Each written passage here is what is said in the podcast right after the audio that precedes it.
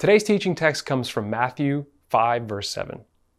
Blessed are the merciful, for they will be shown mercy. This is the word of the Lord. Thanks be to God. Church, I think it is so important that we are more than just a group of people who get together to listen to sermons and that the shared life we have together is a massive part of what it is to be followers of Jesus and to be a church family. And along those lines, I just want to encourage you as, as, as a pastor in this church to take these opportunities. We're fasting and praying in October. It is, it is such a powerful way to unite our hearts, to pray with our bodies as well as our words, to say we want to push back against the brokenness of our world, against the pain of this year in particular, and say we're looking for healing, we're looking for justice, we're looking for an awakening to God's love. And uh, we have an opportunity to do that together. So if you've never fasted before, we have resources on the website to help you sort of get into that. It's not as daunting as it may seem, um, but it is a powerful way for us to join our hearts together. So will you fast and pray? Pray with us uh, during this month as we lead up to the election.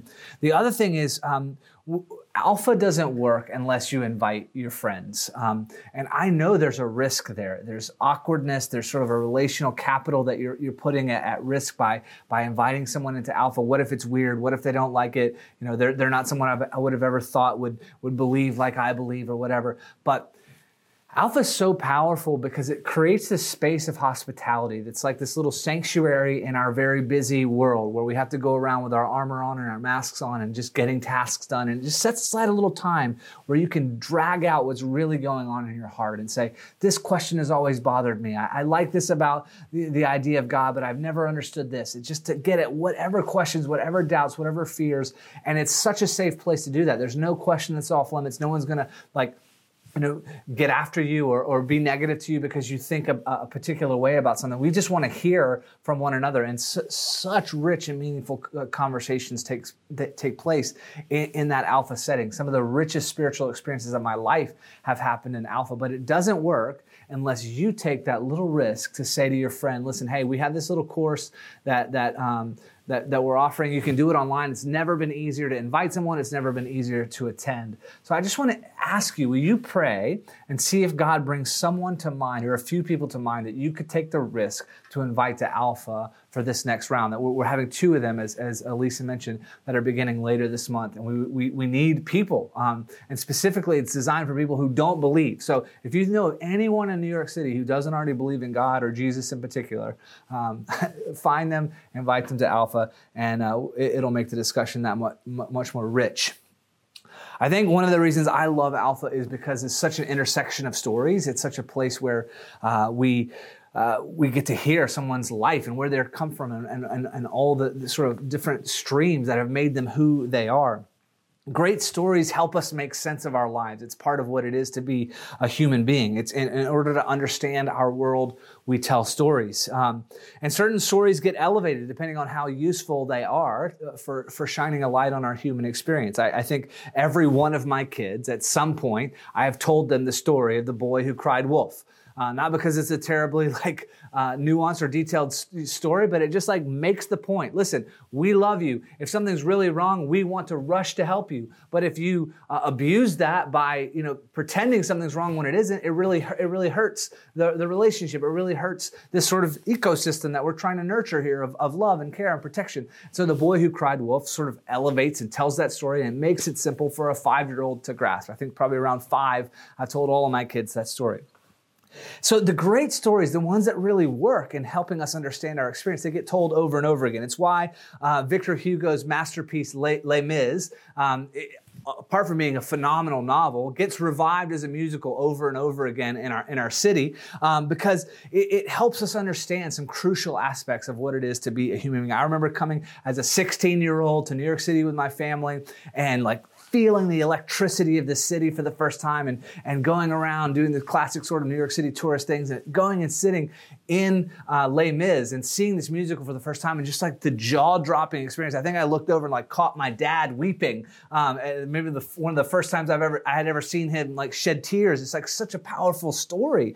And, um, there are scenes that come back to me over and over again from from from the story of of of uh, here's what human nature looks like. Here's the nature of redemption. Here's the nature of forgiveness. And then our subject for for for today the idea of mercy so if you haven't seen Les Mis, I'm sorry, I'm going to spoil a tiny bit of it. But listen, it's honestly been out for a long time. You're a touch late. It's okay. I think there's movies. Um, you know, uh, you, you, can catch up. But as the story begins, Jean Valjean has spent 19 years of hard labor in a prison for stealing a loaf of bread. Um, he gets out and he decides he can't live this way any, any longer, and so he breaks his his his parole, uh, and and we, we see him on the run.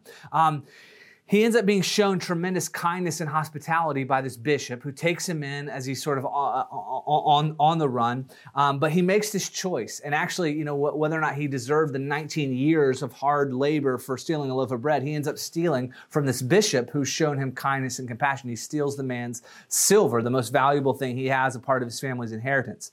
So he's on the run. He ends up getting arrested. He gets brought back to the bishop. It's, it's, you know, he's caught red handed. They pull the silver out of his bag. And there's this moment where you're like, oh my gosh, this man was free. And now he's about to go back into these horrible conditions because he made this ter- terrible choice. choice. And the bishop, in this unbelievable moment, shows him such immense mercy and grace. He defends him before the authorities. He actually says, Oh, you only took this silver. I meant for you to take this as well. And he gives him more than what he has stolen. And it sort of like wrecks your heart to see this mercy expressed. I, I remember growing up in church and trying to understand the difference between mercy and grace. And I'm actually not sure these are the best definitions ever, but that I, I heard that mercy was not getting the punishment that you deserved, and grace um, was carrying away the blessings of that mercy and freedom. And Jean Valjean experiences both of those realities in this moment. He had committed a crime. He had taken advantage of this man's kindness, um, even if he felt like on some level he had the right to because of the harshness of, of the circumstances and the turns that his life had taken. Still, he violates some essential reality. Um, in this, in this man's care. And then the bishop shows him mercy and it changes Jean Valjean's life. Um, the bishop ends up telling him, listen, I've ransomed your life for God. Go and live in response to this mercy. And it's such a powerful scene. It comes back to my mind over and over again in, in my life. I've, I've, I've recalled it. But it also brings out some challenging aspects of how we understand mercy. The first is quite simply that there are things we need to experience mercy for. And, and, most of us, maybe we sense that intuitively, maybe through our lived experience, we get at that. Um, but if you just pay attention to sort of like how we're marketed to as a society or like pop level psychology uh, and philosophy, you might get the idea that there's actually nothing that you need mercy for. There's nothing that we need forgiveness for, that sin is like an outdated idea that we just don't have any use for anymore. Basically, we, you just do you and don't worry about what anybody else thinks or feels about it. We, we've elevated self expression to this place of ultimate authority, this sort of radical individualism. And there's, a, there's an appeal to it because it sounds like empowerment. Um, but in the end, we, we, we realize it, it sort of breaks down at the, re- the level of relationship. If you, if you put self at the highest place, it sort of cuts off the possibility of love. And it doesn't, it doesn't actually serve us for building a life that is abundant, that is truly meaningful. We need organizing principles as human beings for how we're going to live in a shared communal way together. We need a relational center. We need, I would say, a framework of love that guides how we're going to live our life. And you have to make some serious choices about what that framework is going to be. Something that's going to say this is what makes something right and this is what's going to make something wrong. And no matter what end of the religious or political spectrum uh, you're on, you have something that you think is really, really wrong or really wrong over here and then really, really right and really, really right. And, and, and there's some way that you arrived at those guiding principles, at that relational center. Last week we had the Beatitude, blessed are those who are hungry and thirsty for righteousness right? That you're longing for things to be right in the world according to these guiding principles. And you actually can't have mercy, right? That story with Jean Valjean and the bishop breaks down if there's no sense of justice, no sense of righteousness that has been violated so that the mercy can be expressed. If there's nothing higher than individual self-expression, then our justice begins to erode. So does the potential for mercy. If we only exist in like a framework of evolutionary psychology, right, that we just sort of randomly ended up here and we're just passing on our DNA to the next generation, we sort of do ba- you know, bottom out at a survival of the fittest kind of level. Like you do what you have the power to do to someone else, and mercy isn't taken into the equation. But Jean Valjean's story points us in the direction that yes, certain things are wrong but also that we can miss them. We can misapply justice. We can misapply righteousness. Jean Valjean's first punishment was unjust because it was too harsh. But then also his release by the bishop after he steals the silver is also basically unjust because where Jean Valjean had to absorb the cost of the brokenness of his society for stealing this loaf of, loaf of bread and ends up in this unbelievably unjust punishment, the bishop absorbs the cost in the story where he, he gives, extends mercy to Jean Valjean. This is the bishop's expression of mercy, even though it's, it's not technically just, is that he has absorbed the justice himself and rooted in love has been able to offer mercy. So the story shows us that there are certain things that we need mercy for. Secondly, it shows us that the wrong we do tears us apart at, at, at, at a significant uh, level, actually multiple levels of our life. The, the biblical frame speaks of this idea of sin which even if our world finds intimidating or maybe outdated on some level, it, it really does a tremendous job of explaining how things actually work in our world. And, and you're going to be, uh, it's a real challenge to find something that does a better job of explaining the reality of our world. Um, it's, you know, the, the biblical doctrine of sin certainly influenced Victor Hugo's story, but it shows us sin cutting against our nature, cutting against the fabric of our society, cutting against our relationships, cutting against even our own conscience. You see Jean Valjean wrestling with that throughout the story. And, and this, this, it works in a system where certain things are, are agreed upon. Like there's a certain base level understanding of, of what is justice, of what is right and wrong. And, and it also calls into uh, to attention the relational cost, the relational pain of, of sin, even among someone who's basically a stranger, Jean Valjean and, and, the bishop. There's this, this reality that our human community is being violated in some way. And it also cuts against Jean Valjean's co- uh, conscience. The way we talk about it, if you've been around TGC for a while, and we talk all the way back to the, to the root of the story in Genesis, is that when sin enters the story, essentially it's, it's, a, it's a, a break with God. Like you have this God who, who is the source and substance of life, who is this uh, governing, defining reality of our world. And to break with that God is, is to bring brokenness into every level, right? When you have a brokenness in our relationship with God, it affects our, our identity, our self understanding. It affects our relationships with other people. You see this right in the beginning of the Genesis story. It affects our society. Sin wrecks our life at each of these levels. And so redemption, mercy, has to address all of them. It has to address all of these areas where brokenness is seen. So mercy is not ignoring um, the, the, the, realities of, of justice and it, it's not shoving them aside and pretending like they don't exist and just being like uber tolerant no matter what someone does. Actually, mercy is only experienced as mercy when it comes on the foundation of, of, of justice and righteousness. And, and Victor Hugo is a master storyteller for a bunch of different reasons, but one is he doesn't just give us mercy from one angle. There's another key character in the story that we have to consider. And, uh, and that's Javert, right? Who is this ruthless, legalistic police officer who pursues Jean Valjean throughout the entire story for breaking his par- parole. And for Javert, you just, you, you see that his obsession with the rule of law and, and, and power has, has consumed his life. He's absolutely compelled, uh, compelled by it, but glaringly compelled without mercy.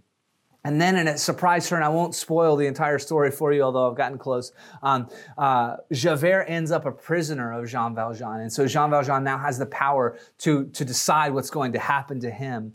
And in this powerful turn, uh, basically him making good on, on what the bishop had called him to way back in that first expression of mercy, Jean Valjean lets him go and it absolutely fries Javert's circuits. He just can't, he can't fathom uh, what's happening. He, he can't believe that this one who he's hated for so long has now turned and shown him mercy. And he realizes the power of it. So much so that he knows he can't he can't, he's not willing to readjust the framework, the guiding principles of his life and let this mercy seep all the way down into his heart and change him. So he ends up ending his own life. He's, rather than being changed by mercy, he just, he just refuses to accept it. His unwillingness to give mercy leaves him in a place where he cannot receive it. It's this, it's this powerful story. And certainly there are extreme examples, but um, it, it shows us the power of mercy at work in someone's life, either to transform and change them or to harden them. Each time we, I, we go through Alpha, one of the things I, I, love about it is I end up watching all the same videos, and many of them I can I can quote you know down down to you know each, each section. Um, but there's a few stories that always get me, and one that always gets me um, is is the story of Corrie ten Boom. And uh, if you're not familiar with her life, she and her family endured the concentration camps in Nazi Germany. And afterward, after uh, uh, Corrie ten family ha- has, has died, she ends up being a minister of the gospel and going around preaching forgiveness um, all over the world. And there's one particular incident where one of the officers that had worked in the concentration camp, someone who had actually done harm to her and her family, comes into one of these meetings and actually comes up to Corrie ten after she's speaking about forgiveness to ask her for forgiveness. And um, there's the recording of her actual voice in the video, and it's absolutely uh, so powerful. It brings chills to me every time I hear it. And she just says so honestly, I could not forgive him. I could only hate him. And she talks about seeing the pain that her sister went through, that her family went through. And you absolutely can relate to what she's saying. I could not forgive him. I could only hate him. And you think it's like that's where the recording is going to end, but there's a beat that happens. And then she says, But God could. And it's just like, oh, it hits you so powerfully. The recording of her voice each time brings me to tears. And she says, You never experienced such love as you forgive your enemies. And her voice is trembling, and you know it has the integrity of the power of lived experience that she's offering something, forgiveness for something none of us would want to forgive someone for. It's almost unfathomable, but it's an expression of mercy that's very much like the expression of God's mercy in our world, the, the, expression we see in the person of Jesus. It's almost unfathomable, but the reality is we need to call ourselves to it. We need to talk about it because our world needs it more than ever. Don't you get the sense that if we don't rediscover mercy, we are going to tear each other apart? If our online conversations alone are any indication of where we are at in relationship to mercy, it seems that we are dangerously low on the essentials of what it takes to be human beings to one another, right? It's, it's like we don't possess the wisdom to lead ourselves towards healing, towards abundant life. Um, this is always true, but right now it feels particularly important to say you have to be so careful about who you allow to disciple you, who you allow to spiritually form you, who you allow to give you a vision for what life is really all about and how that life should be lived. And let me tell you this if you don't think you're being discipled, then you're ignoring a crucial reality that you've already accepted. Uh, uh, uh, a system of formation in your life. Someone is discipling you. You are being spiritually formed. And Jesus is coming in and saying, listen, mercy is essential to our lives. It is essential to the kingdom of God. He's trying to offer us apprenticeship in the realities of the kingdom of God. And he's holding up and saying, one essential component to this is mercy. And we need to look at our world and how we're actually really living and say, is mercy anywhere to be found in our interactions with one another in this particular moment? Blessed, happy, fortunate, flourishing are the merciful. What are you relying on for happiness, to make you fortunate, to make you blessed? Jesus kingdom is upside down in so many ways. It, you know, like our, our, culture almost tells us like, don't let anybody get over on you at all. Don't let anyone get away with anything, right? We have this cancel culture mentality that people have to pay for what they've done wrong. And Jesus is saying, listen, a, a key to flourishing is the ability to experience and to give mercy. Blessed are the merciful, for they will be shown mercy. There's like an inhale and an exhale reality to this mercy. When you've tasted mercy, then you are able to show mercy. the true expression of experiencing forgiveness, right? For, for Jean Valjean or for that officer standing in front of Corrie ten Boom, the true expression of experiencing forgiveness is not simply that you feel grateful, even even deeply grateful, it's that you also become one who forgives. And that's what Corrie ten Boom so powerfully embodies is she realizes that forgiveness she's received from God, she can bend towards another human being, even one who had done such atrocious things in her personal life. The scriptures and therefore God's way of orienting us to the world is, is also storytelling. God doesn't just give us lists of principles. There are lists of principles in, in the 66 books of the scripture, but they come to us in a narrative form. And in the heart of Israel's story, in the heart of, of Torah, is this revelation of a God who, who is introduced to Moses right in the burning bush as, as I am who I am. And we come to understand this God in so many ways. He's a deliverer. He's a guide. He's a provider. Um, he's a healer. He's a savior. He's a father. All these names of God that come through Israel's story, right? Israel's coming to grips with who is this Yahweh. But at the very center of the revelation of who Yahweh is, is we have uh, this God is expressed in mercy. The Shema, the most repeated uh, sort of sections of scripture in the Torah, and it's pulled from a couple of different places, but Exodus 34, verses 6 through 7. The Lord, the Lord, the compassionate and gracious, slow to anger, abounding in love and faithfulness, maintaining love to thousands, and forgiving wickedness, rebellion, and sin. Yet he does not leave the guilty unpunished. He punishes the children and their children for the sins of the parents to the third and fourth generation we have this, this picture of a God who's saying, I want you to know me as a God of absolute mercy inside a framework of righteousness and justice. Ultimately, like what we sow in the world, we do reap in the world unless something intervenes in that. And what intervenes is God himself in mercy to step in and keep the conflict consequences from utterly plowing over us, he steps in to and gets steamrolled himself, literally goes to the cross, uh, ultimately in the, in the fullness of the narrative to express his mercy. But even all the way back, as God is first introducing himself to his people, who do you want, who do you, who do you know me to be?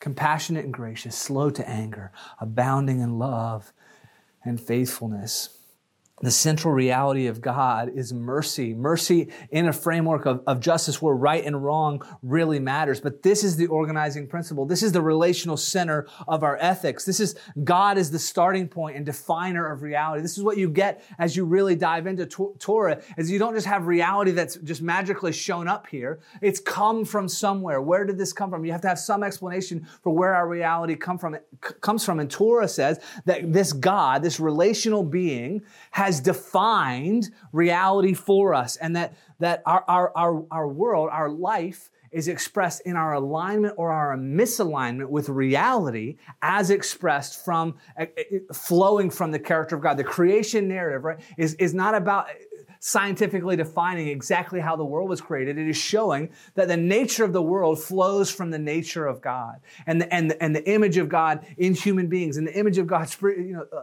glory of God shown in creation. And so you have this reality that shows shows up over and over again in the narrative. When you're in alignment, when you're living in relational connection to this God, there's a certain type of life that flows from it. And it, it is a flourishing human life. The Ten Commandments are an example of this. If you want to have a human society that works well, you're going to need God at the center of that society. That's what the Ten Commandments say. Now, let's say you don't believe that. You get down a little further. Listen, don't kill each other. Hey, if you want to have a flourishing human society, don't steal from one another. Don't, don't, don't break your covenants w- w- with one another and take someone else's spouse. And, and, all these things that fragment and disintegrate and break a, a, apart our relationships, we, we see over and over again as the scriptures uh, show us what an aligned picture of life in reality in connection with this relational God looks like.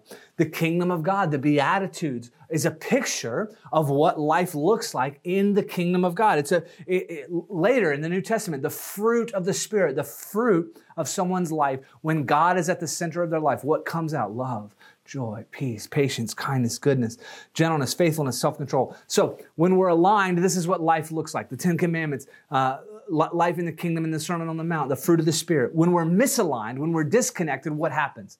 It's so dramatic that it, it, it's described as death, right? To, to, to part from the source of life is, is natural and spiritual death. So we experience the spiritual death first.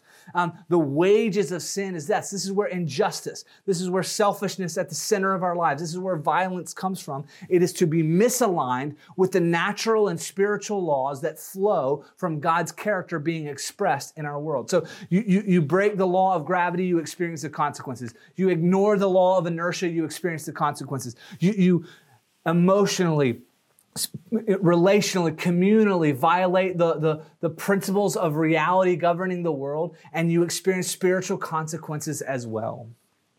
Lying tears at the fabric of relationship. It damages the soul. It hurts society. It does something to our shame mechanism in our hearts. We experience God's self, others' world, brokenness, misalignment, spiritual death at every one of those levels. Because here's the thing none of us can stay aligned. None of us can can live like a, a, perfect life, the holy way of God life, no matter how much we hunger and thirst for it, the last beatitude. The reality is we have this, this, this sin. And I like how Dane Ortlund sa- says this. We don't just occasionally slip into the passions of our flesh. We lived in those passions. It was the air we breathed. What water is to fish, inordinate ugliness of desire was to us. We inhaled rejection of, of God and we exhaled self-destruction and well-deserved judgment.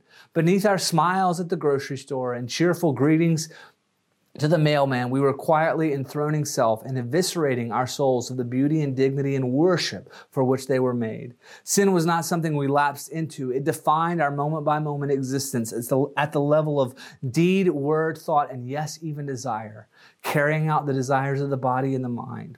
We not only lived in sin, we enjoyed living in sin. We wanted to live in sin. It was our coddled treasure, our Gollum's ring, our settled delight. In in short, we were dead, utterly helpless. That's what his mercy healed. We lose the weight and power of mercy when we ignore the reality of justice, when we ignore the reality of righteousness, when we ignore the reality of the brokenness of our world, but also our participation in that brokenness, our need for mercy. But then we are so fortunate, blessed, in the words of the Beatitude, that God is merciful.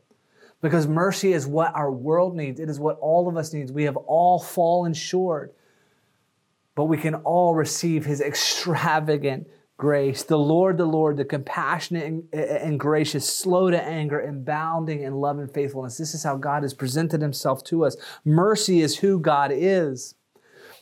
Dane Ortlund, one more time. He is a fountain of mercy. He is a billionaire in the currency of mercy. And the withdrawals we make as we sin our, our way through life cause his fortune to go, grow, grow greater, not less.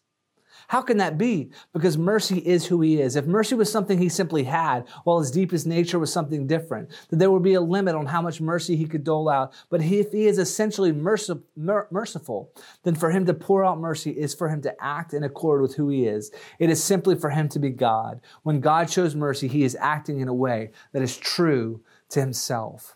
And that's, that's how we get at the essential nature of how God is going to repair the world. This God who reveals himself to Israel as mercy, expresses himself to the world in salvation through the person of Jesus. His plan to repair the world is to know that we can't be aligned perfectly with reality that, that accords back to his character, but it's to, it's to heal us anyway, to step in and to take the consequences on himself. He, he, and this comes to us through the person of Jesus. I want you to think about the authority of Jesus, even in just beginning the sermon this way the authority to confer these promises. Blessed are the poor in spirit. Theirs is the kingdom of heaven. How can he give that? Blessed are those who mourn, for they will be comforted. Blessed are the meek, for they will inherit the earth. How is it his to give? Blessed are those who hunger and thirst for righteousness, for they will be filled. Jesus is saying, I have come, I can, I have the authority to repair the world because of how I have treated the world in mercy, in this repairing salvation of the gospel.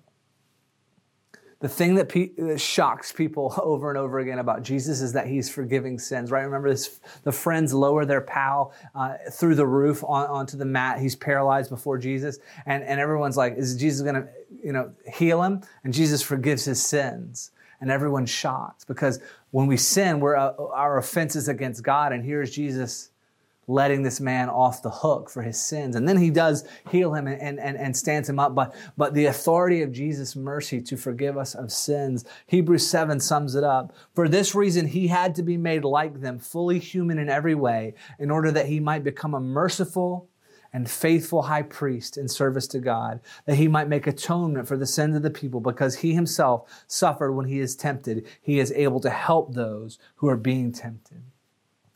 When Jesus gives us these, these uh, principles in the Beatitude, he reinforces them over and over again. We have these stories where someone experiences profound forgiveness in one of Jesus' parables, and they turn around and they, sh- they, they, they, refuse to show forgiveness to someone who o- owes them money. And like there's this, this discord. And, and, and sometimes people make the mistake of thinking Jesus is teaching that you, in order to receive God's forgiveness, you have to go around giving forgiveness to other people. And that's to get it out of order slightly. Basically, what Jesus is saying is the reality of grace doesn't mean that we forgive so we can be forgiven. It means that we can be sure that we have been forgiven, that we have come to know mercy by the fact that we show mercy. A refusal to show mercy cut someone off from the inhale exhale experience of mercy. A refusal to show mercy cuts someone off from the experience of receiving mercy. It leaves us in this place of Javert where, where we're, we're not letting it seep down into our hearts. We're not letting us change us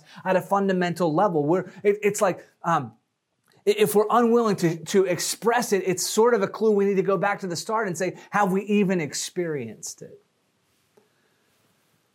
Blessed are the merciful, for they will be shown mercy. And we, we meet the reality of this Beatitudes as all of them in the person of Jesus. That is where this whole thing is centered. God is mercy. God is expressed in mercy in salvation through the person of Jesus. So, the thing I want to call us to as we close two very simple things. One is for us as apprentices of Christ to practice mercy, and the second is to count on mercy for ourselves. So practicing mercy is to get out of this sort of inflamed place of reaction that so many of us live in our world and move to, even if it's just for a few seconds, a place of reflection.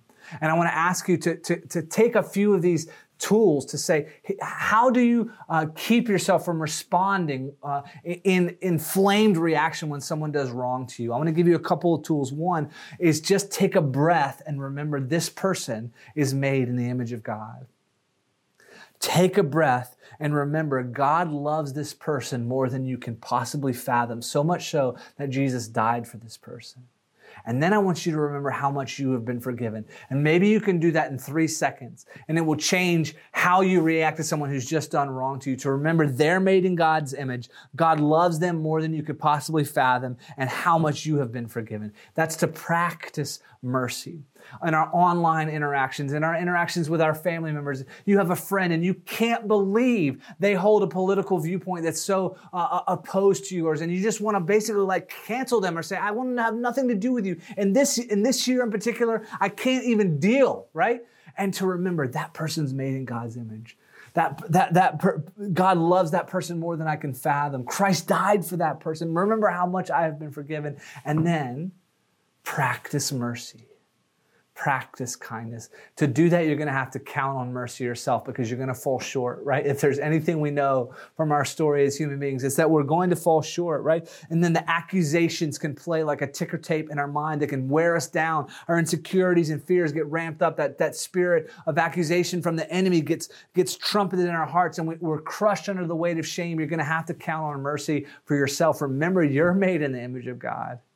Remember how much you are loved more than you could possibly fathom. Remember that Christ has died for you. And if you can't remember that, go read Romans 8. If you can't remember that, go read Ephesians 2 and 3. Find these places that you can speak the gospel to yourself because we have to be those who practice mercy and we have to be those who count on mercy. And the central place we go to is the person of Jesus.